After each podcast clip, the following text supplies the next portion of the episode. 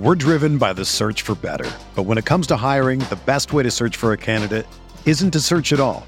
Don't search match with Indeed. Indeed is your matching and hiring platform with over 350 million global monthly visitors, according to Indeed data, and a matching engine that helps you find quality candidates fast. Ditch the busy work. Use Indeed for scheduling, screening, and messaging so you can connect with candidates faster. Leveraging over 140 million qualifications and preferences every day, Indeed's matching engine is constantly learning from your preferences, so the more you use Indeed, the better it gets. Join more than 3.5 million businesses worldwide that use Indeed to hire great talent fast. And listeners of this show will get a $75 sponsored job credit to get your jobs more visibility at Indeed.com slash BlueWire. Just go to Indeed.com slash BlueWire right now and support our show by saying that you heard about Indeed on this podcast. That's Indeed.com slash BlueWire. Terms and conditions apply. Need to hire? You need Indeed.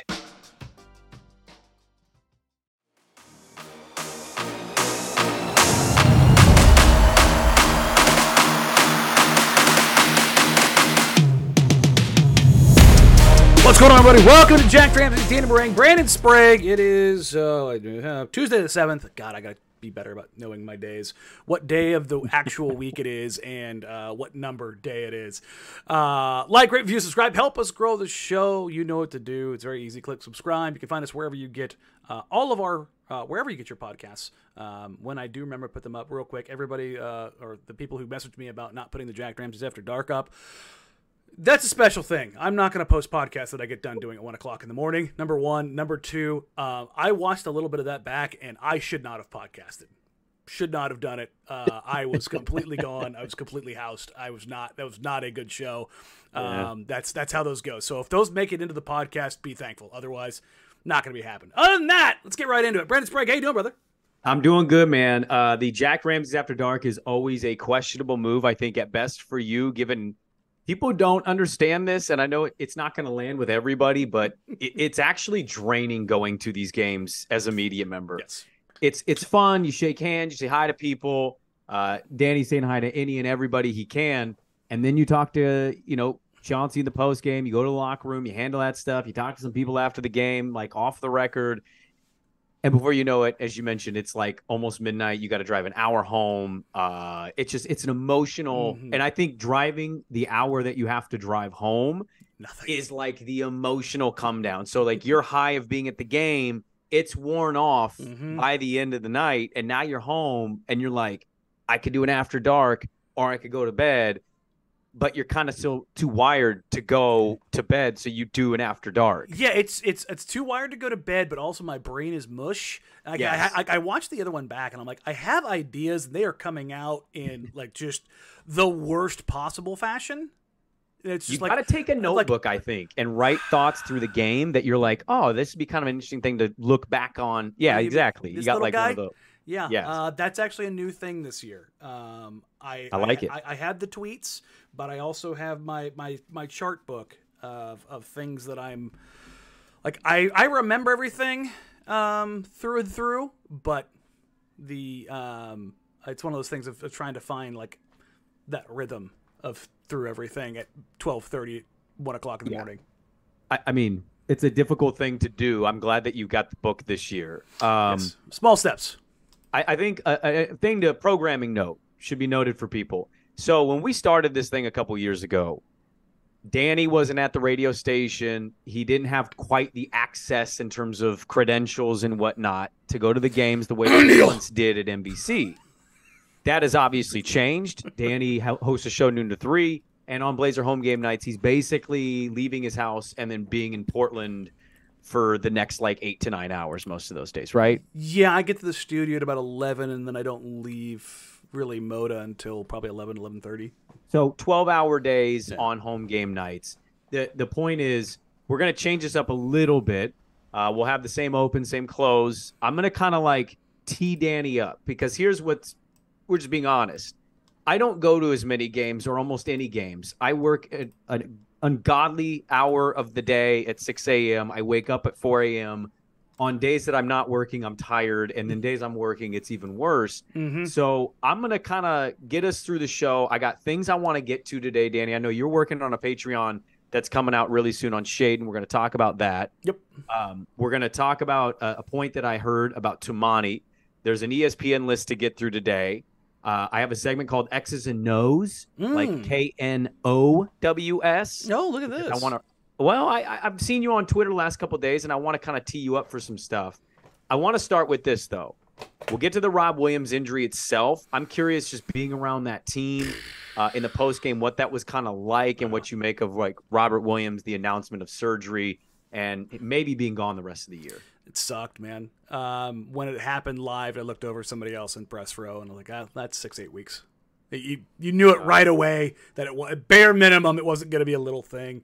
Um, unfortunately, uh, in in the um, knee injury world, I, I, might as well be a doctor. Uh, when you do this and you point to the knee, you know uh, that's especially when you're a guy who's had those surgeries, those injuries before.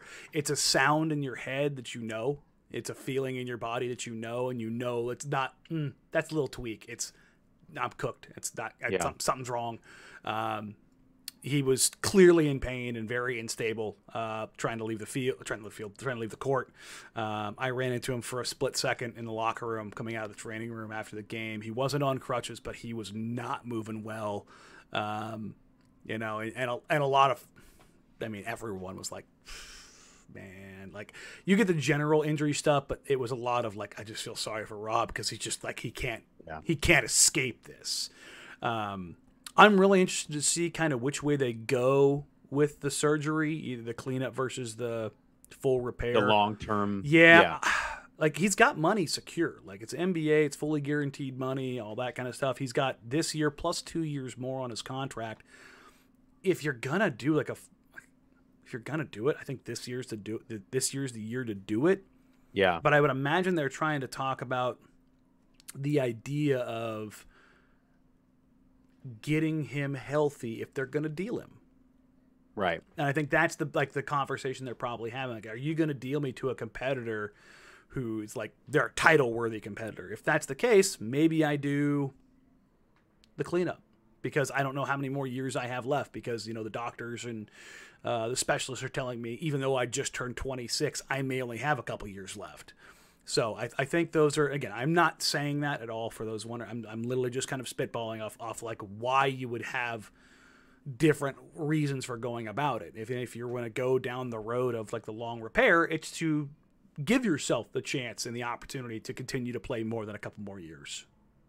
Um, I'm curious what you think. I, I, know this is one of the mail sack questions. We're going to get to the mail sack questions kind of at the back end of the pod, but I, I know this is one, but it was a, one I wrote down. What what what do you think it looks like now at the backup five? I know him and Da sometimes play together too, but like, yeah. what do you think this looks like now? Number one, I wasn't a real big fan of the two big lineups. It just felt wonky.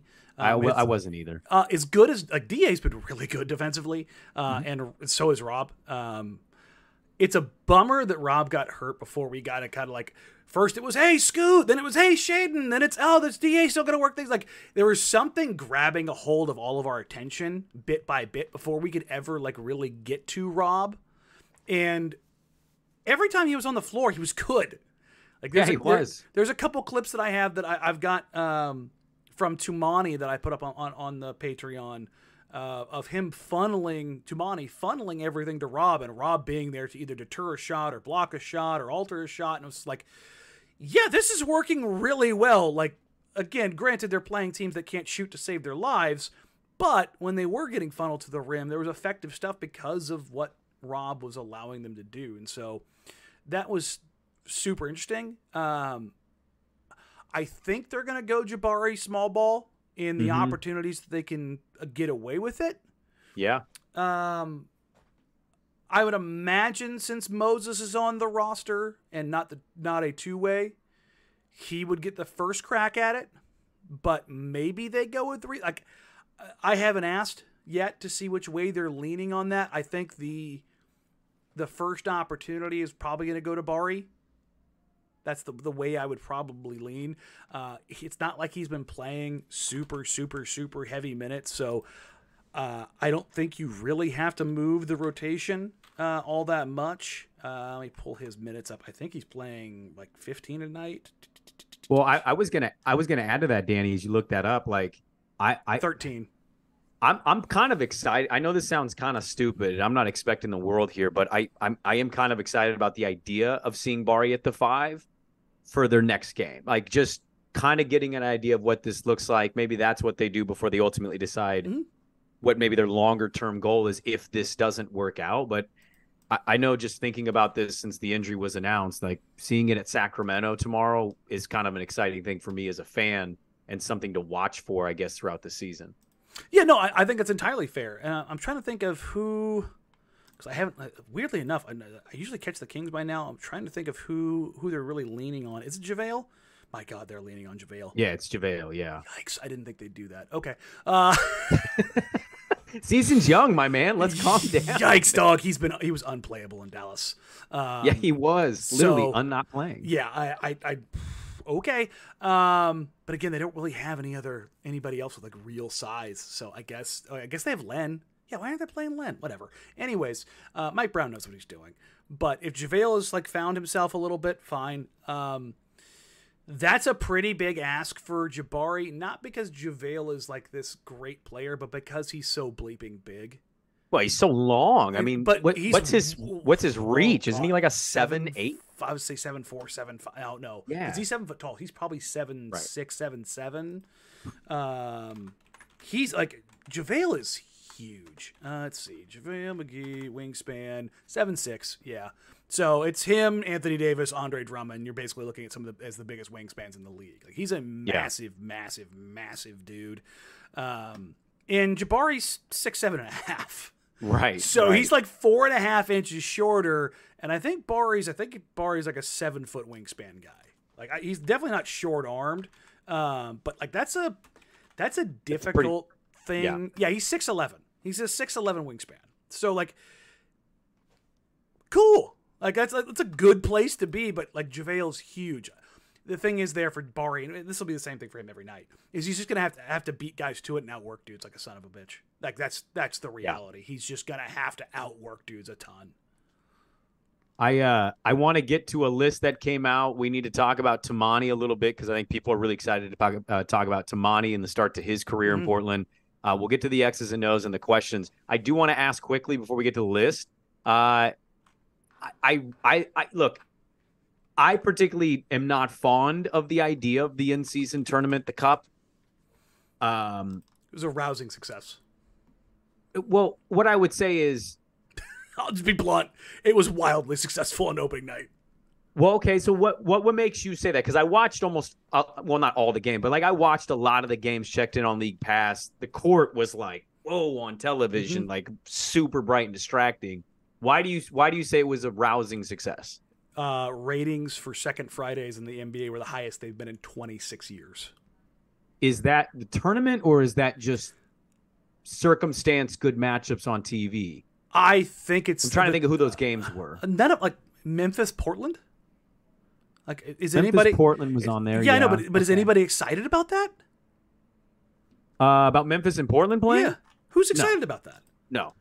That's Just us. Like, that's what I'm saying. Like, I, I don't think any of the games on paper were Cleveland, uh, Indiana, New York, Milwaukee, perhaps.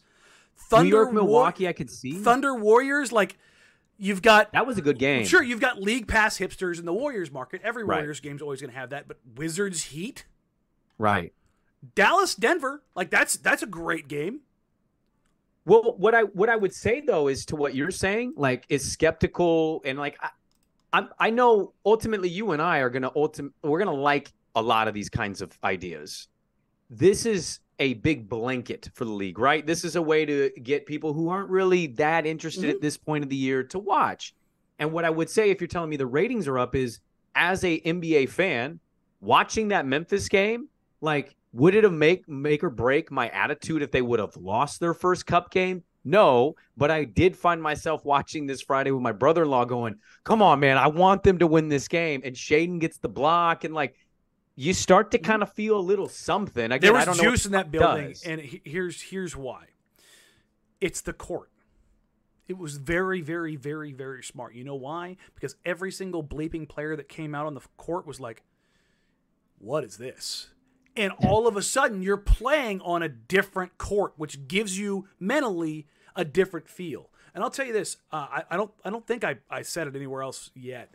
Um, there were so many dead spots on that floor. really. Oh, brother.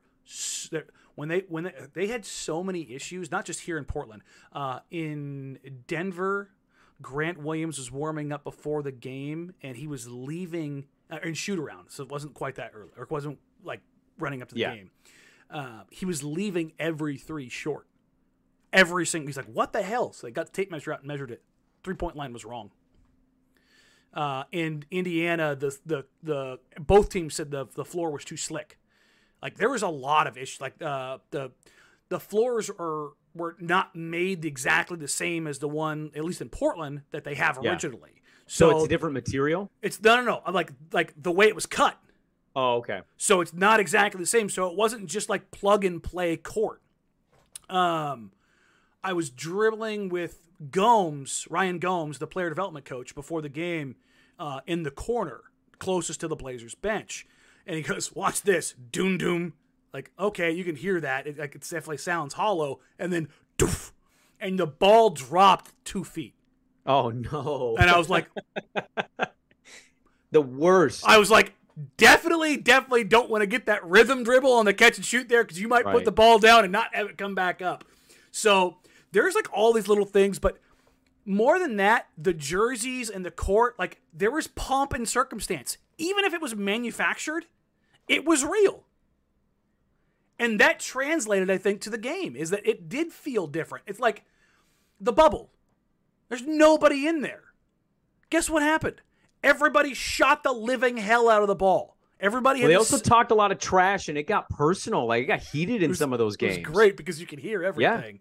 right? But like that like when you make those environmental changes, things happen mentally. So changing the court, changing the jerseys, it has a little bit of a, a psychological twist to it. And it it is I mean, do you think that maybe that carried over? Let's see. Nine point game, two point game, seven point game, two point game, two point game, five point game, five point game. I bet you if you spun a wheel and picked any other night in the NBA, you wouldn't get that close. Now, the average margin of victory in the NBA is five, so you're, Yeah. you're going to get that variance, but they Right. were all close. yeah. And I think that the, the big part of that was because of that, like, kind of like mental shift. I I I um I don't know if I disagree with you, but I'm also kind of curious. What? Good sell? No, I, I mean I think you're you're you're making a lot of really good points. It's discouraging to hear that the league can't get their courts together. I mean, this is a pretty big deal, right? Yeah, I no, it- they're they're they're going to make sure that gets tightened it, up. it's a it's a massive bummer. I also like the next game for Portland, for example, for this is going to be on Tuesday the 14th at Utah. So the group play is going to be kind of you know hit and miss night by night. But what I would say though is to that first uh, that last point you made of of how close the games are. I, you know, we just kind of name teams though that are alike, right? Like Memphis and Portland are basically the same team right now. sure. Uh, But did they know that when, when the when the schedule was going to come out? No. No, no, no. There, yeah, things have changed in that direction. But like Oklahoma City, Golden State, they're kind of close right now. Sure. Uh, Milwaukee hasn't taken off quite yet. Mhm. Like I know they're winning, but like they've had their struggles It's, too. it's been janky. Yeah, and so like they're better than New York, but it's not like it's this massive, massive gap yet. So, especially with Julius Randle playing the way he is. uh, well, I'm curious to see as we follow this thing along, how much more vested we feel emotionally about it, and where ultimately we land on the first season uh, of the cup. I I want to ask you about the ESPN 25 under 25 thing, and I, you know, I don't know about you, man. Like I like lists just of the I like to read, and it, I'm curious, but I don't like to work myself up over lists. This one, however, almost kind of got to me here, Danny. This one is the best 25 players that are under the age of 25. And I Mhm. went through the list and I was like, okay, yeah, yeah, yeah. L- nodding my head a lot. Mhm. Scoot Henderson's on this list. Uh, okay, Scoot Henderson at 23. Keep scrolling. Yeah. No Anthony Simons. No Shaedon Sharpe. I- Um, Thoughts on that and Uh, like who you Cade Can't Cunningham, believe he's on. yeah, Cade Cunning, Cunningham coming at six, and I think Cade's been fantastic this year. Um, he's doing a lot while playing in a phone booth. Um, there's no spacing on that team. He's got the worst No. shooter in the league on his team, and Killian Hayes out there. Um, they put James Wiseman on a court against the Blazers, and it set the Pistons back 12 years. Anybody who wanted to trade for James Wiseman in the Gary Payton trade, just take yourself out back. What's that? What's that thing that the guy wears in that? Um, uh, the Italian uh, freaking movie, um, Angels and Demons with Tom Hanks. He wears the, the the the thing around his ankles that like tears his skin as like a way to con- uh, atone for his sins. Oh my god. Oh, You yeah. people you want people that wanted to get James Wiseman in a trade to wear something that rips their skin? At bare minimum, What is wrong with you? This you're ruining my X's and No's segment right now already, man. What are we doing here? I'm just saying, like, be smarter about things. He's not good. Um, Ant not make this list? How I, I I am a little surprised because you do have Herro at 22. Um, had Scoot at 23. Whoo, and the first line is let's see, like Bobby Marks is the one who wrote Scoots, and it says Henderson's ranking is based on the future, not the present. But that's that's a ridiculous. Okay, I like that Bobby Marks did that. It's a ridiculous way to do the rankings, right? Like if if you're doing this honestly, yeah, you have to have some names for cachet and clicks, but sure. Immediately, the next one, the next person in front of Scoot is Tyler Herro, and it says Herro has shown flashes of brilliance in his first four seasons, but after being heavily discussed in trade rumors all seasons, he appears to be in the midst of a breakout performance this season. So it's like it's there's no consistency into what they're trying to do here, which no. shocking. Any ESPN list is meant to do what we're doing right now. I know. I, I I just you know people were talking about it. No Shea, no Ant, and I thought it was ridiculous. Like I, I like Sengun. I think he's a good player. The Houston Rockets have two players on this list. The Houston Rockets. Yeah, Jalen Green being above all of these guys, I That's wild to me. I, I would not have Jalen Green on my list. I'll just go there. No, I, I, I, I wouldn't either. But yeah, lists are meant to do this to drive conversation Sure. to get people upset. Do you- let me ask you quickly: If they redo this at the end of the year, is Shaedon or Ant or both on this list? Yes, one would be on this list. One sure. would be on this list, for sure. and your Because- pick on that would be I I'd probably say Ant just because of where he's at right now. Like I, Tyrese Maxey is averaging 26 and basically six and a half.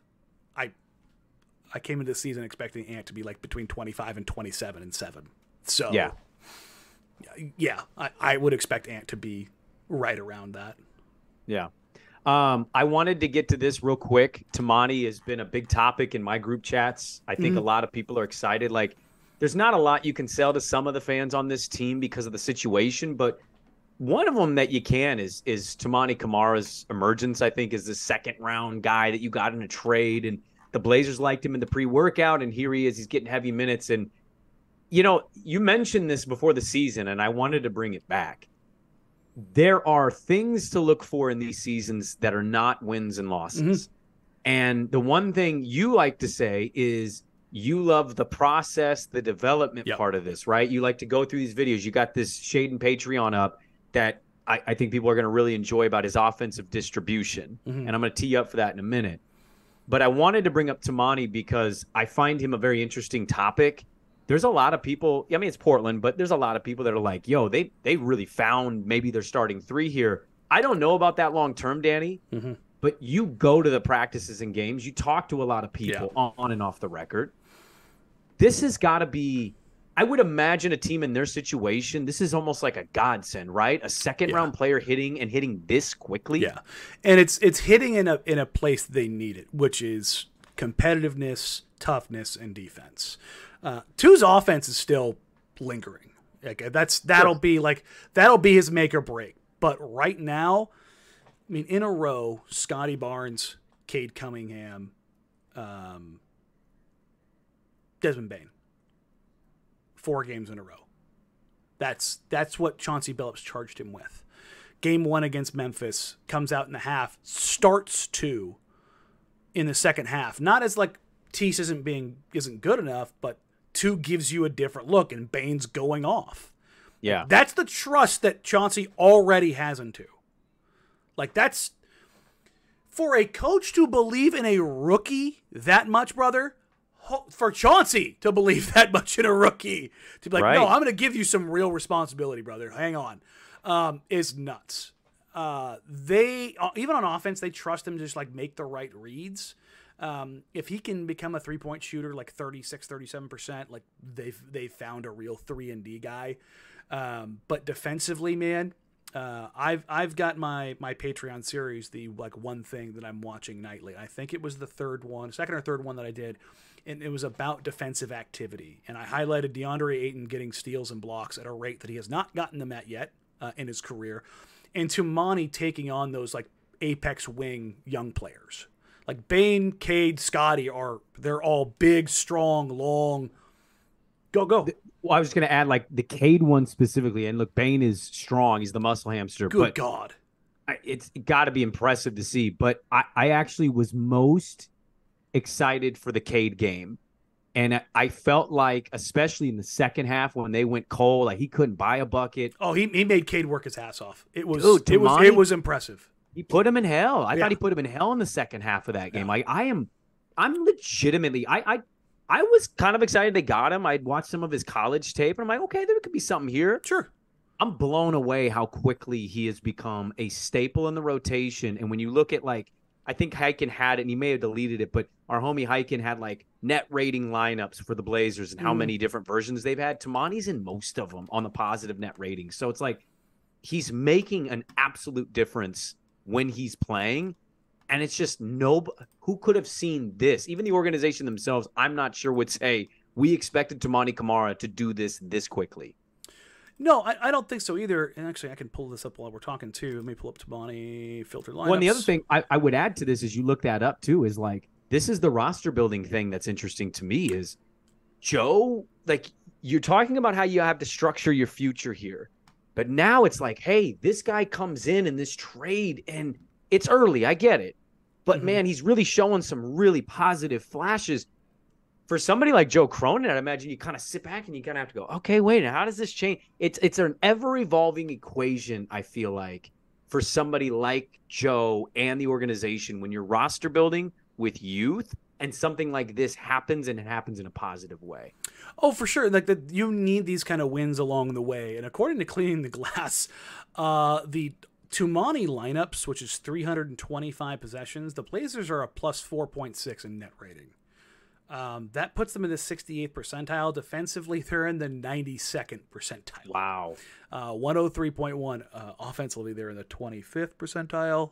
Effective field goal percentage, they're in the second percentile. We won't talk about how bad the offense We don't need is. precursors. We don't Uh, need those. yeah, the offense is atrocious, uh, but their offensive rebounding is insane.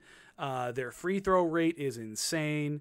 Um, they're defending without fouling. Like they're in the 93rd percentile in effective field goal percentage defensively. Like they're with Toumani on the floor, they're very good. If I take if I take Toumani and put Toumani off the floor, let's see where we are.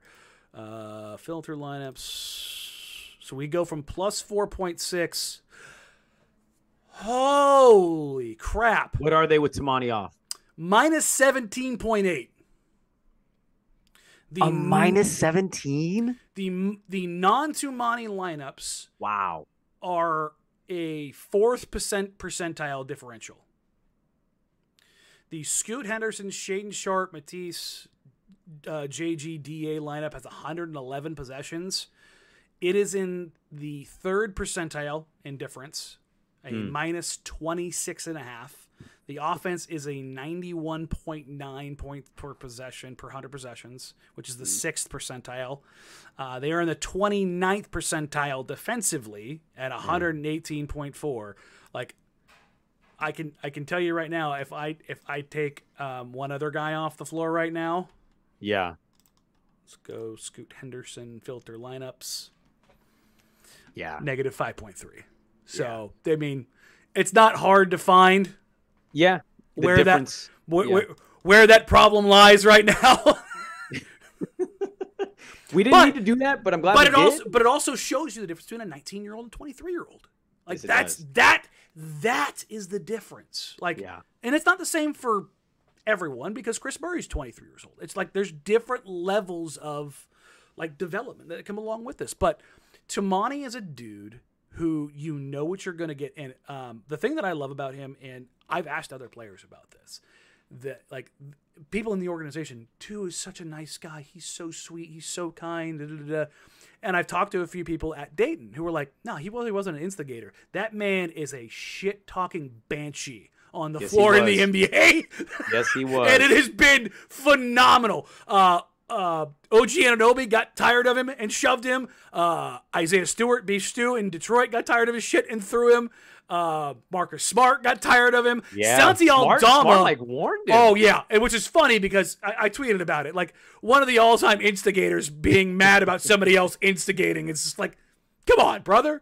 Um, Right. Santi Aldama hooked him, and Toumani wasn't having any of it. He just threw it, took off.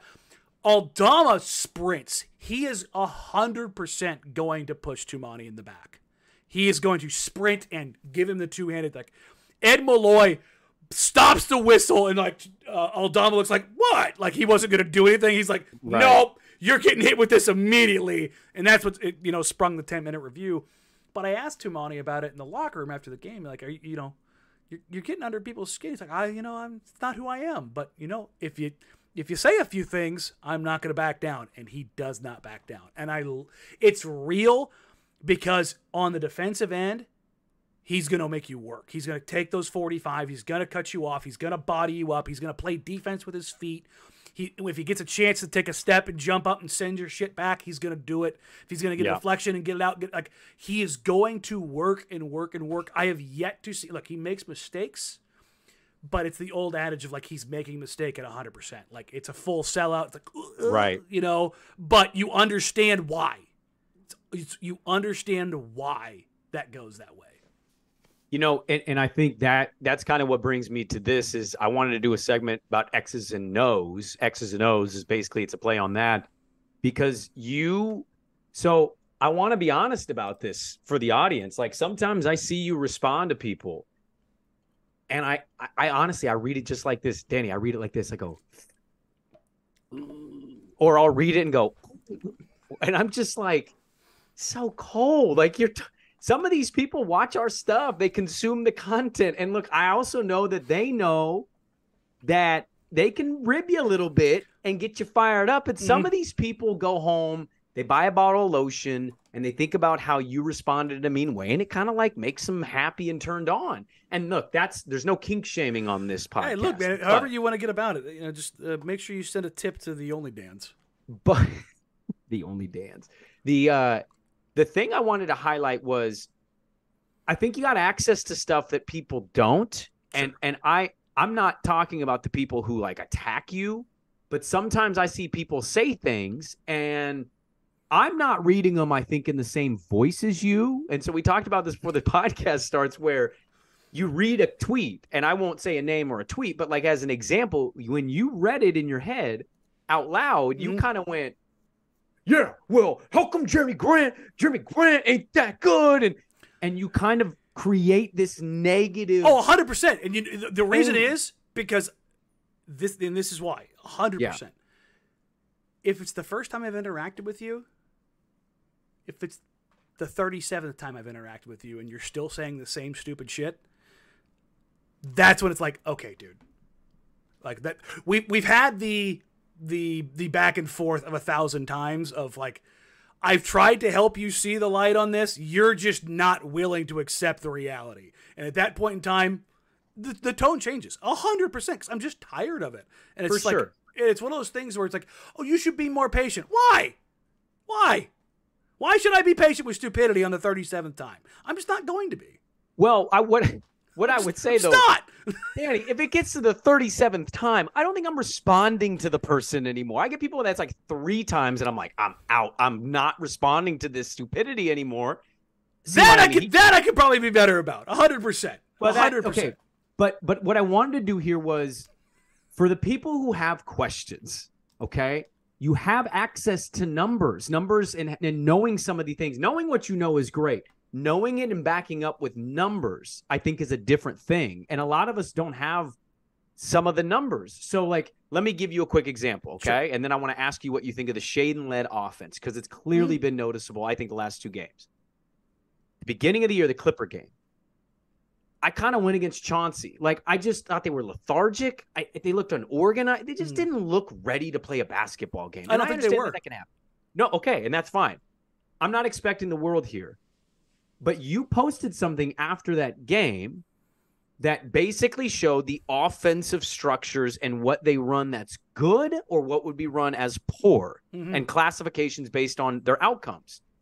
And that was eye-opening for me because I don't I can't find that information. Yeah. And it shows ISO, good, you know, all these literally everything else was very Poor. poor. right? Right? So I want us in this kind of segment on the podcast because you have access to numbers because you know the game. I want to explain things to people a little bit here. And if they tweet you 37 times, please just mute them. It's not, you know, I mean, if you want to dunk, okay. But Shaedon led the offense in, a, in a, a few a few times in these last two games. When it first started, I was kind of like, I kind of like this. I want to see what Shaedon's going to do and how this works and like how he operates in that role while still doing what his kind of like set role is for the team. Sure. What are the numbers? I know you got a Patreon on this, so we don't want to give this all away. But what are the numbers saying about the offense and the early evolution? No scoot, Shaedon kind of running. Like, what's your observations of the Blazer offense right now? Okay, so for for what those are what I, Brandon knows the the nuts and bolts of the Patreon that's coming out. Like I, I I've got the the ones that I give out for free. This is the one that's not for free because they're quite a lot of work. is, is dozens of hours of work Yeah. in- into this stuff. Um, but the Shaedon Sharpe DeAndre Ayton pick and roll has uh, a top forty um, total number of actions run in the NBA between pairings, right? So you're starting to get an understanding. Like Donovan Mitchell and Evan Mobley and Shaedon Sharpe and DeAndre Ayton have run the same amount of actions. So like you kind of have an understanding of where it's at. Obviously, they have a better understanding from a previous uh, uh, relationship, but it just kind of gives you a bar to go against. Um, similarly, Eric Gordon and Jusuf Nurkic Yeah. have so again brand new teammates players that aren't typically charged with running an offense but you have a veteran gordon who Right. could probably compensate a little bit okay with all of that said the points per chance for the Shaedon Sharpe DeAndre Ayton pick and roll is in the 26th percentile. Okay? Hmm. It's not good. And a lot of it has to do with Shaedon is feeling out who he is in a as a pick and roll ball handler. What he can do off the bounce. And I'm not just talking about his ability to pull up and shoot. It's his decision making. When Anthony Simons got the reins the year before last when Dame uh, groin went and CJ's lung collapsed, which unfortunately happened to him again. Shout out CJ, get better soon, dude. Yeah, I hope he's all Uh, right. yeah. Um, but Ant had already had a decent diet of pick and roll, and you saw him explode as a scorer with wild efficiency because not only could he explore the, the, the pick and roll, like the initial action, but it was what he would do after the initial action. He his man is you know they, they switch okay back it out attack the switch because I know I can get my shot against the switch or I get there and beat him. The, I've got two reads: one to the the uh, short side, you know, uh, dunker spot, handoff, dunk. One to the same side corner for three. Like, is this the decision tree was linear but broader? Shane, Shane, Shay, uh, Shay's is just straight up and down. If X, then Y. If Y, then Z. So when Shay turns the corner, if he beats his man, his his the first thing he is likely to do, and I don't want to say it as it's settling, but it's like it's he beats his man. He makes the read, which means he's gonna get to his spot. Okay, which getting to his spot is getting to either to that elbow pull up or that three point pull up where he's got space. Um, That that's can I inter, can I interject Yeah. on that though? How I, I I would wonder a couple things here. One with the numbers on Da with the screens. It's interesting they're doing this with him. He's what? He's 20 years old, right? Shay, yeah, Yeah. Okay. Showtime Shay. Um, he's Shout out to 20 year, he's 20 years old. Danny, he didn't play college basketball, so he's basically an, a high school kid coming out of Kentucky. Yep. I can't fathom how many times that guy has ever in his life needed a screen in any just situation. get to his spots. Yeah, yeah, I mean he's the like most said, the high school kid- kids, he's he's gonna destroy Right. them.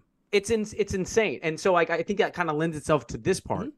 You say uh, settling. Well, you don't like to use that term, but I mean it's kind of considered settling the mid range instead of maybe attacking. But also being able to be a guy who can hit that mid-range shots can can break defenses. That's the ability to hit that pull-up is the an indicator of being an elite scorer. When they're running you off the three-point line and they're walling you off at the rim, can you pull that defense up to either make the pass behind it or can you hit that shot to where they have to c- come up and then Yeah. it opens up other passing lanes for you and then you make the decision tree from there to kind of either get it to the corner dunker spot or recycle turn it around and get it going to the other side Well, yeah, and I, I wonder with that too, like it's just a comfort thing, right? He hasn't run a whole lot of points, so I wonder how Yeah. comfortable it is for him to just come off the screen and naturally, well, I'm a shooter. Like I got an open yeah look. it's exactly you know? and, and he's not making a ton of advanced reads and this isn't this isn't a shot at Shea this is why I tell people he doesn't need to have every single pick and roll run for him because he can't handle it right. And saying he can't handle it is not some sort of negative connotation. It just means his game hasn't advanced there yet. If you watch Malcolm Brogdon play basketball, when he reads a pick and roll, do you ever see him hesitate on a read? No, He just knows what because he knows do. who he is and he knows the and he knows the defense it exactly Shea like this is gonna sound so like ethereal and bullshittery but like he has to explore who he is and so the Blazers can't sit there and go okay Shea you're gonna run every pick and roll this game and the other guys that are adults that are professional basketball players are gonna sit here and watch you grow mm-hmm. That is not the team dynamic that the NBA exists in. This is not NBA 2K. You don't just get to spam the same things over and over and over again. Okay?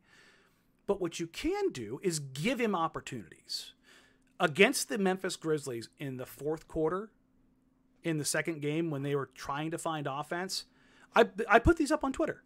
There was five different opportunities for Shaedon Sharpe in the pick and roll to take advantage. He passed up on three of them. One of them he turned the ball over, and the other one he missed a shot. Mhm. But they gave him five opportunities. I want to say it's five out of eight possessions where Chauncey very clearly put the ball in his hands to make decisions. The decision he made was that this isn't my shot. And he mm-hmm. passed it over to Brogdon, or he passed it over to Jerami, or he passed it over to Camara. Those are the things. But they're largely the same passes, is what you're saying too, right? It's Yes. not a lot of creation. In, no, in it's a lot of horizontal action. There's not a lot of penetrating passes. There's not a lot of things like, oh, that's going to lead to a shot. It's just a simple pass. And that's the thing. It's it's it's it's horizontal in nature. And not, not all horizontal passes are, are created the same. If you draw the defense with a quick drive or a jab step, and somebody cheats over and you throw a quick pass, I mean that's what happened with the Malcolm Brogdon uh, offensive foul on Marcus Smart. Remember the one where like Shea comes off out of the corner out of a DHO action and looks to push. He sees Marcus Smart cheat. Marcus Smart, Defensive Player of the Year. Jaren Jackson Jr., Defensive Player of the Year. Like right. Desmond Bane, really good defender. Like they have a lot of really good. Bismack Biyombo, really good defender. Like they have four plus and two elite defenders on the on the floor. Okay, so you get Shea, who reads Marcus Smart is coming over. In his head, he's making the right read, and he probably is. He kicks the ball to Malcolm Brogdon. Brogdon sees the defense in rotation. He attacks. Smart gets there, cuts him off, offensive foul. That is not Malcolm Brogdon isolating. That is attacking a defense chasing or in rotation and Marcus Smart making a play. Sometimes you have to go tip your cap. The defense made a play. Mm-hmm. But Shaedon Sharpe didn't look to press. And there's multiple times throughout that game and throughout the, the, those two games against Memphis where he got switches, where if that's Ant, where if that's Dame, where if that's Brogdon, where if that's CJ, it is barbecue chicken Yeah. barbecue. Like you, you can't stay with me. I'm gonna hezzy hezzy tween tween, or I'm gonna screen and rescreen. I'm gonna get to my spot, and there is not a single thing you can do about it. It, No. It, oh, go ahead. No, I was saying the Sorry. interesting thing is there was a difference of that throughout the games as they progressed. Because in Toronto, when they when they started kind of ramping up his pick and roll volume with Da, almost every single one of his pick picks with Da resulted in a shot. So like it was very much of I, think if I had to guess, and I, I want to kind of confirm this with Shea and Chauncey, but uh, just from watching the film, it was see if you can get to your spots. Take the screen, see if you can get to your spots to get a shot. Like Mm-hmm. make it very simple for you about like the process. Again, Right. that's what this is. You don't need Shaedon Sharpe making the fifth advanced read on a pick and roll. You want him to master the first read, then the second read, then the third read. And that's the progression tree this goes through. And that's why this stuff isn't linear because you'll make mistakes in the first read. You'll make mistakes in the second read, but you don't you don't get to run 80 pick and rolls a night by yourself to learn it. I think my final point on this, because it's it's kind of good to dive into this. My final point is, I can't help from my vantage point to look at the situation and say how beneficial these learning experiences can be for him, and then also like, I don't know what the future is with with the ant scoot stuff and all that, whatever, but neither one of them are being available right now because of the injury you know h- how I would imagine that organization, the coaching staff, kind of excited about this. If Shaedon can turn some of this around, if some of these he creates a little more, he becomes a little more assertive, like being out there knowing one of your guards or both your guards and your other, you know, your scoring options, one primarily an ant. Like how much of like picking up the load while the other's not on the court down the road that can be. And that's the thing about this is like watching the early the second quarter really when Ant is cooking for the clip against the Clippers, the space the Blazers have to work with in that quarter has not existed in any other game. In any other game, and that is an elite defense.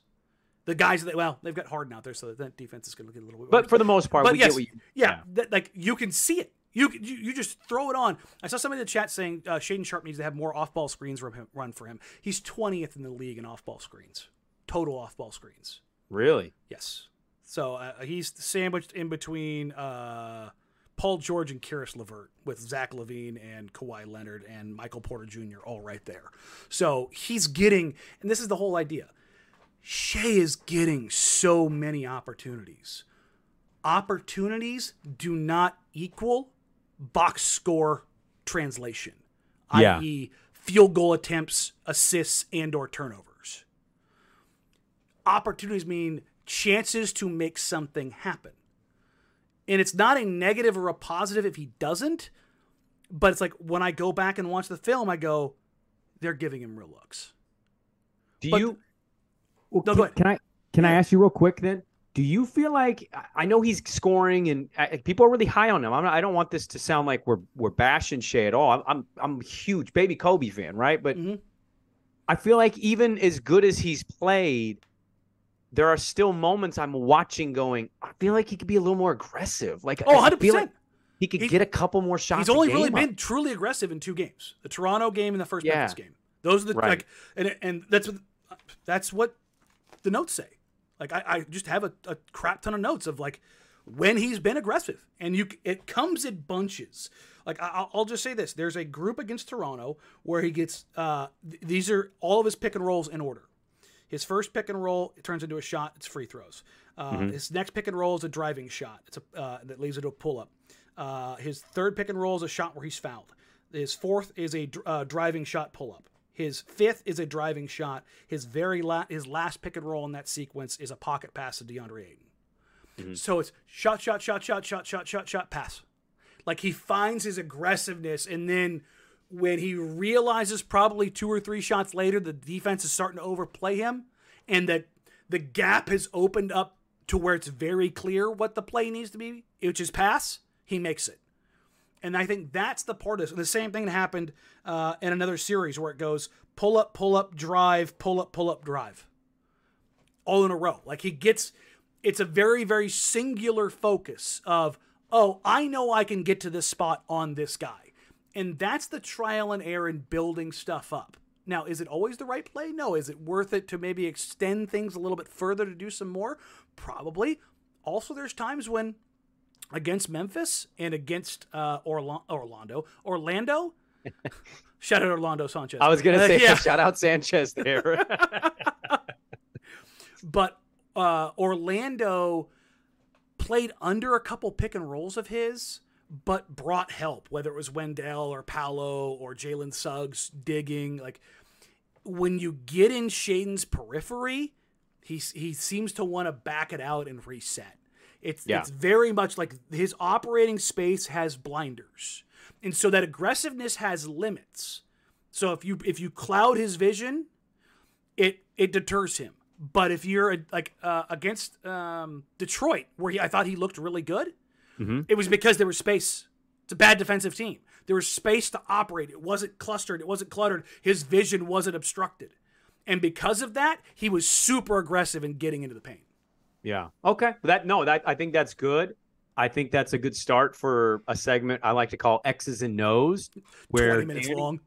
Well, no, but I, I kind of wanted to go extended on that segment. I, I think it's important, as annoying as some people can be on social media, there is a part of me as your co-host of this podcast when I see you respond and I go, we could just explain this and then like if they still come at you, then like let them be stupid. But I, I really wanted to dive in specifically about Shaedon because obviously he's been a huge topic of conversation for people. And obviously the offense uh, he's he, he looks good to people. Like even in his Memphis game where he blocked the shot, he wasn't shooting particularly well. I know he was sick that night, but it just looks like it's coming together for him. And in year two, I didn't really know what expectations with numbers. I just wanted to kind of see it, and I feel like I'm seeing it, even though Yeah, it's only a handful of games into the season. and that's that's the thing is like numbers can tell you some things the film will give you the thing to marry it to especially when you s take everything you strip everything else away and you're watching for something specifically okay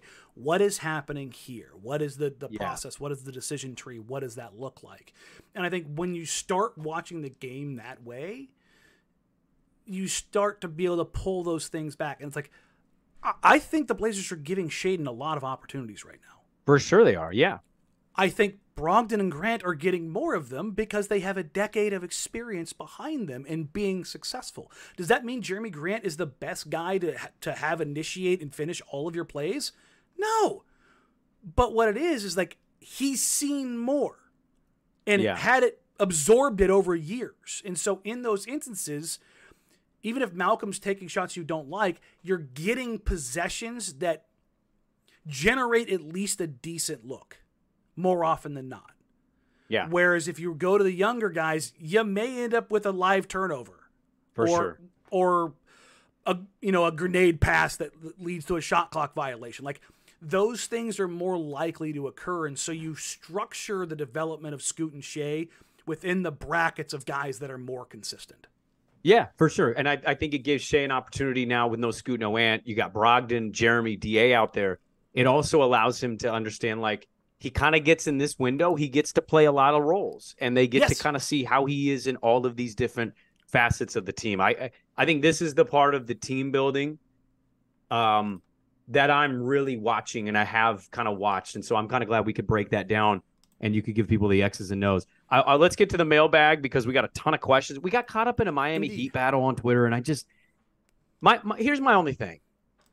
Miami Heat fans, if they want to be ridiculous and hold on to this Portland thing, like Oh, the best part about it is these guys don't follow me, so they're like they're stalking I, yeah, my look, feed. It's it. like, yeah, oh my god, you miserable humans.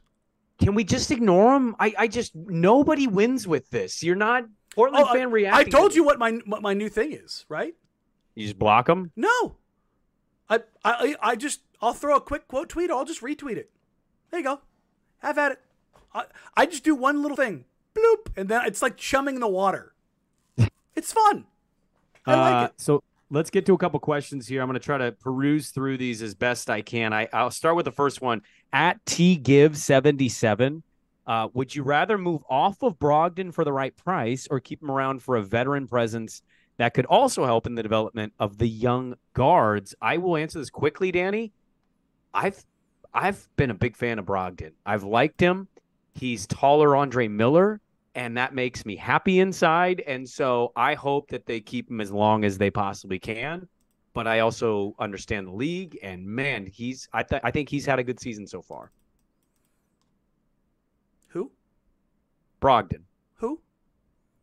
I just wanted to hear it one more time. That's all. Because I, everybody wanted to sit here and belabor the uh, Brogdon can't play or shouldn't play, and he's taking Like shit, is my away. microphone No, dead? no, I'm sorry. I'm just screwing with you. No, um, Brog is like, uh, with the exception of last game where he just shot poorly, he was just sixth man of the year a year ago.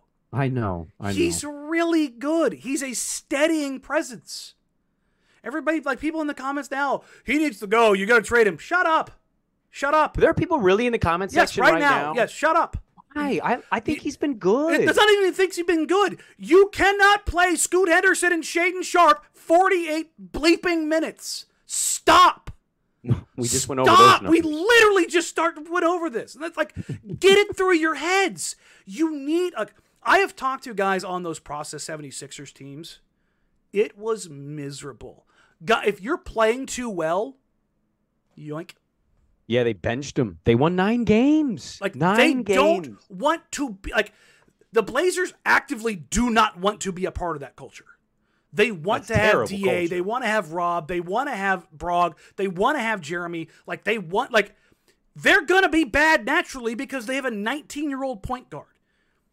Like Scoot's gonna be better. He's going to be very bad. We tried to talk about that this year. Mm-hmm. And everyone's no, he's going to average 18 and 9. Sure, you're right. Scoot Henderson, 19 year old point guard, is going to be the best rookie 19 year old point guard in the history of the NBA. That's that's what we're going to see. He averaged 17 and 6 and shot poorly in the bleeping G League, but you're right. High efficiency turnout is definitely in his future in his rookie year in Portland while they're integrating nine other players. I could definitely see that happening. No, for the love of God. I think Scoot is going to be very good but he he needs guy a guy like Brogdon to teach him the ways the the the, the point guard Yoda. Like you need that understanding. Like people are like, well, Dame didn't need it. No, you're right. The guy that ran thirty thousand pick and rolls in college and was the number one scorer in the country and was the best pick and roll guard we had seen in the draft since Chris Paul. No, no, Also he didn't need 22 it. years old when he came in. 23. 23. I mean, yeah, it's kind of a big deal. Yes, it's a massive deal. So it's like, shh. They need those guys. They need them. It's This it- one- It just is what it is. This one from Brian Likedy. I hope I said your last name right there. I'm sorry if I didn't. I'm not the greatest with names, but I try. Uh, I know it's early in the season. Were you surprised at all? This team has won a few games, three games in a row. There was a nice little win streak they had. Yes, they had one of the more horrific ends to a game I've seen in Blazer history with a 26 to 2 run to close out a basketball game, but they damn near won that game. They won three in a row. What was your surprised meter at? Mine was a solid 7 5. Didn't see it coming. Um, surprised on the win loss, but the production efficiency, things like if you take the other teams out of it, not surprised. Not. I thought they could beat Detroit, and I felt stupid in that moment at the halftime going, cool, we're not. And then they came back and won. And Well, okay. I want to share a few things with you from cleaning the glass. Okay. yeah, Portland love it. ha- Portland is 26th in the NBA in point differential at seven a game. According to um, the the stats that are kind of all grouped together, their expected win loss.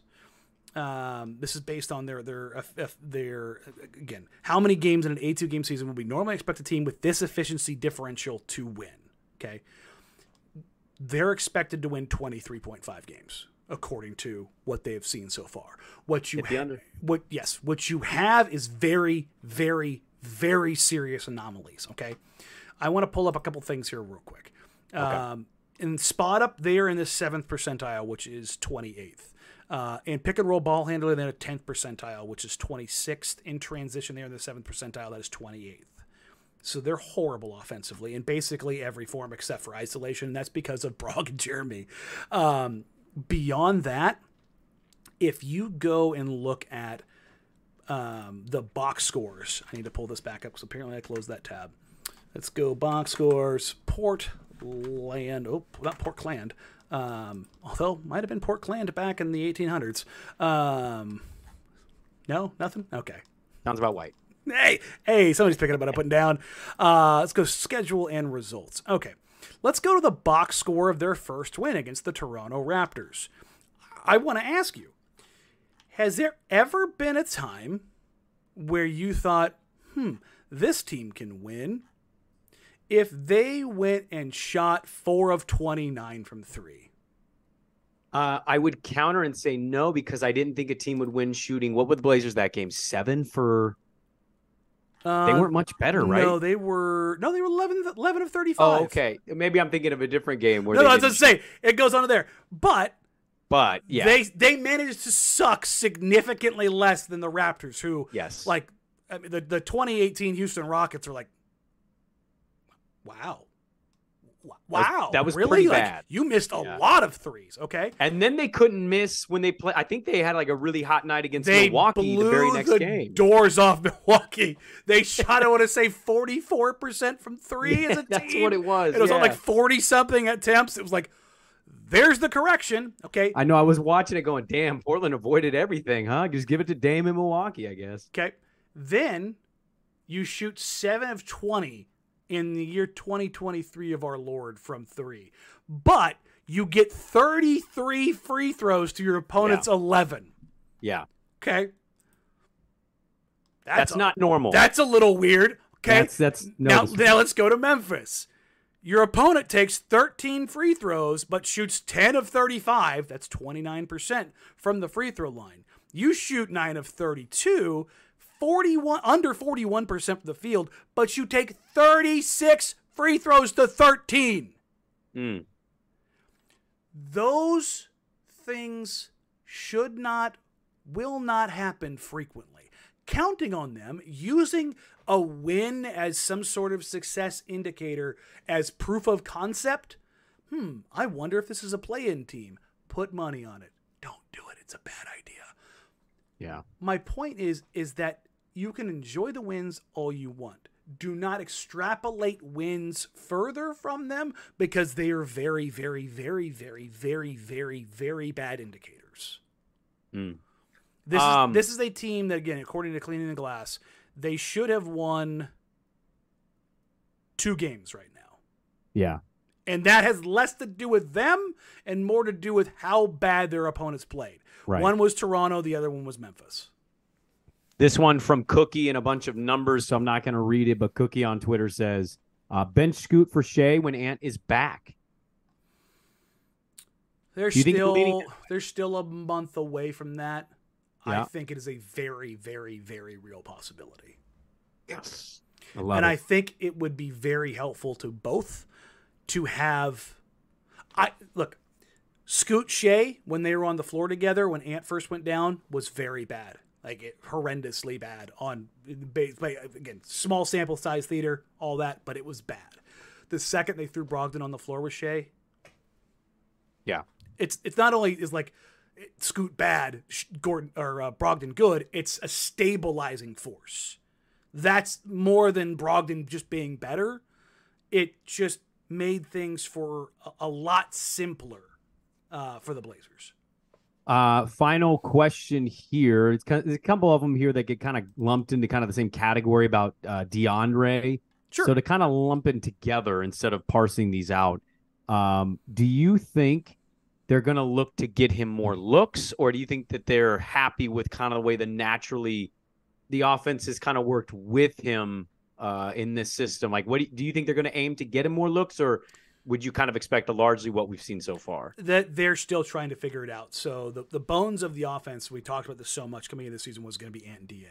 And you could see the spacing and uh, Da working in the pocket with Anthony Simons and uh, having more space to work with.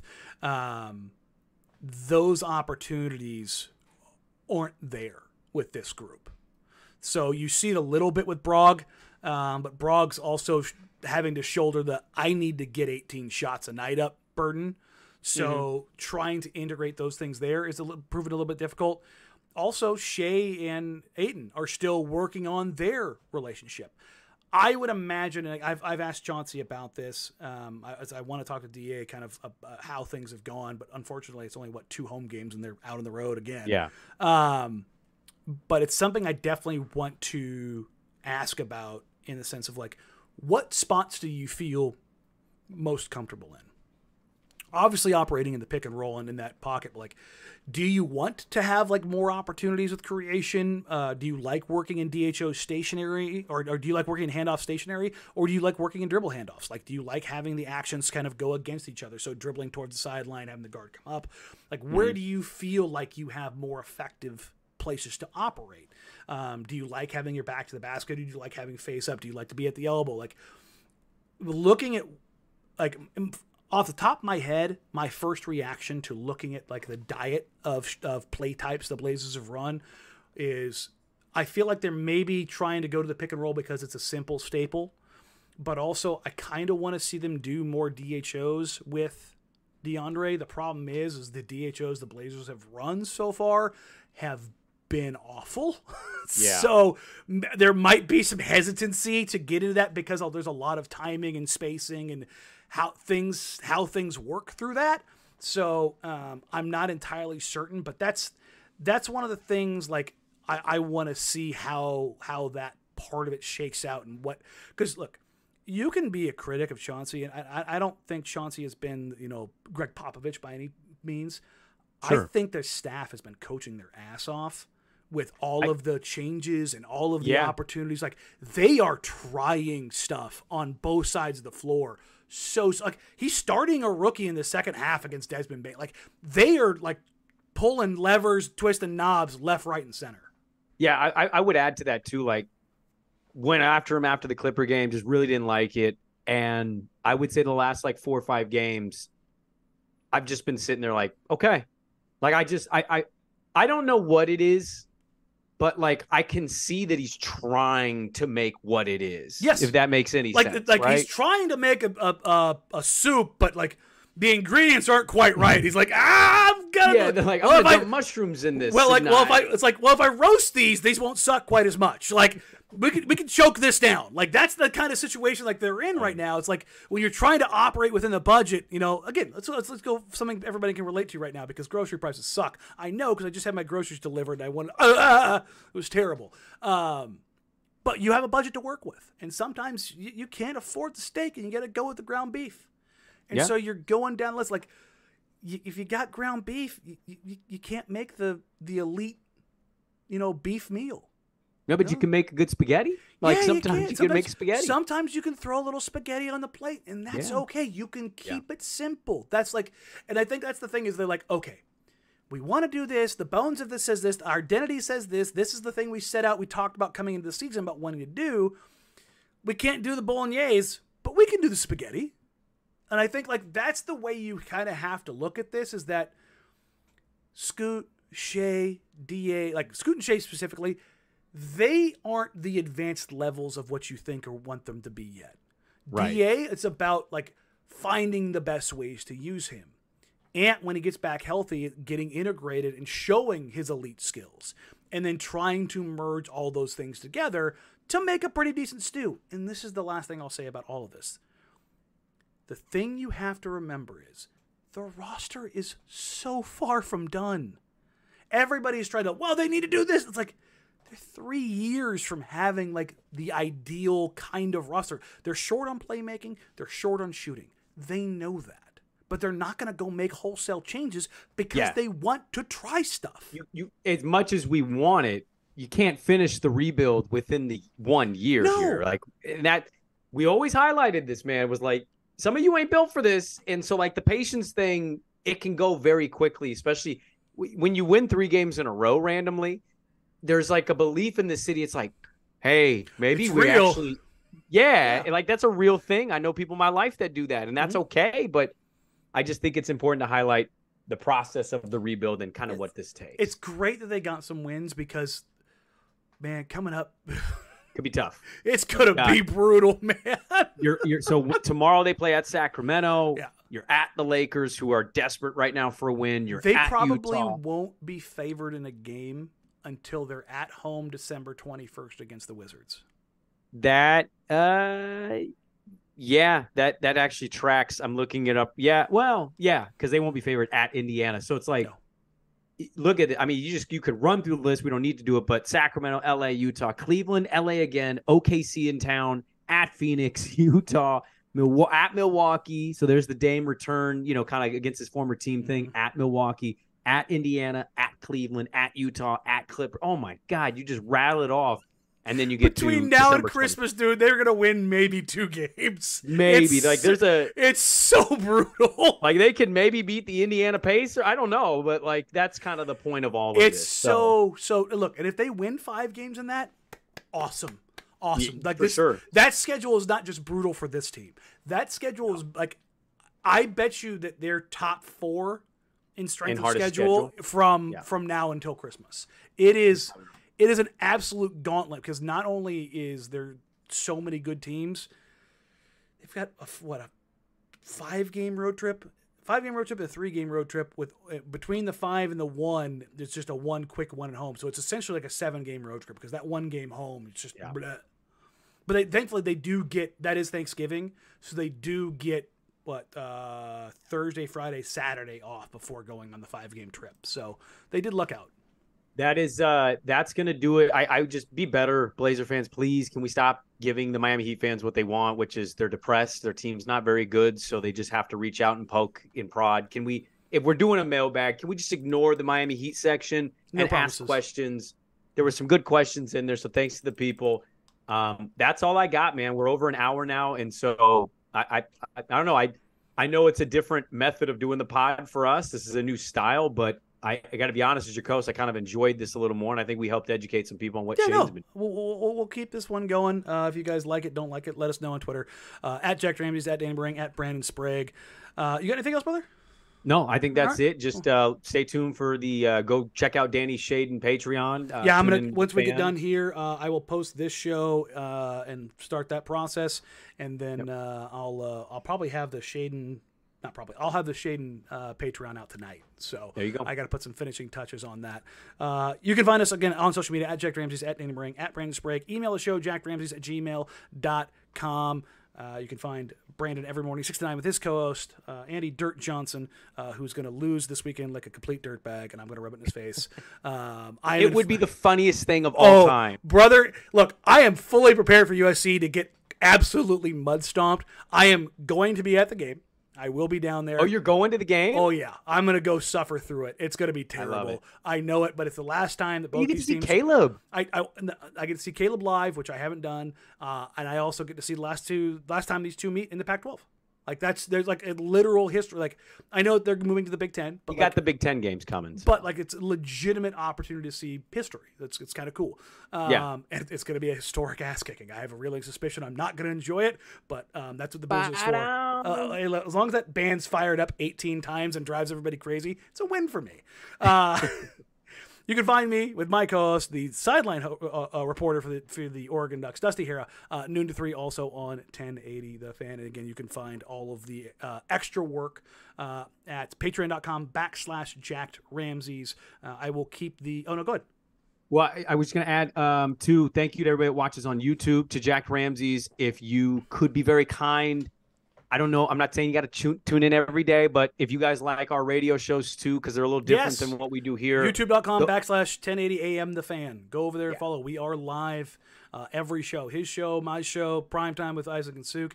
Uh, they are all, all, all there. So uh, go Yeah. over there. Please like, rate, review, subscribe over there as well. I think we're just, we, we launched it a week ago and we're just under, a, or two weeks ago, we're just under a thousand subs now. So Yeah. um, appreciate all of you. Thank you, thank you, thank you so much. Um, we will probably do another one. Uh, I th- think. Let me, I have to look at. Hold on. Let me see the schedule. What's what's Uh, so Friday? got- Prob- Friday or Saturday? Uh, Because we because we have uh, game Wednesday, game Oh. Sunday, game Tuesday. So we, we have Yeah, Thurs- yeah. Thursday, Friday, Saturday. So we'll probably look at Friday or Saturday. Usually works best for us. So uh, Yep. we'll go in that vein, and then um, other than that, guys, have a wonderful night. Take care. Talk soon. Mm, bye.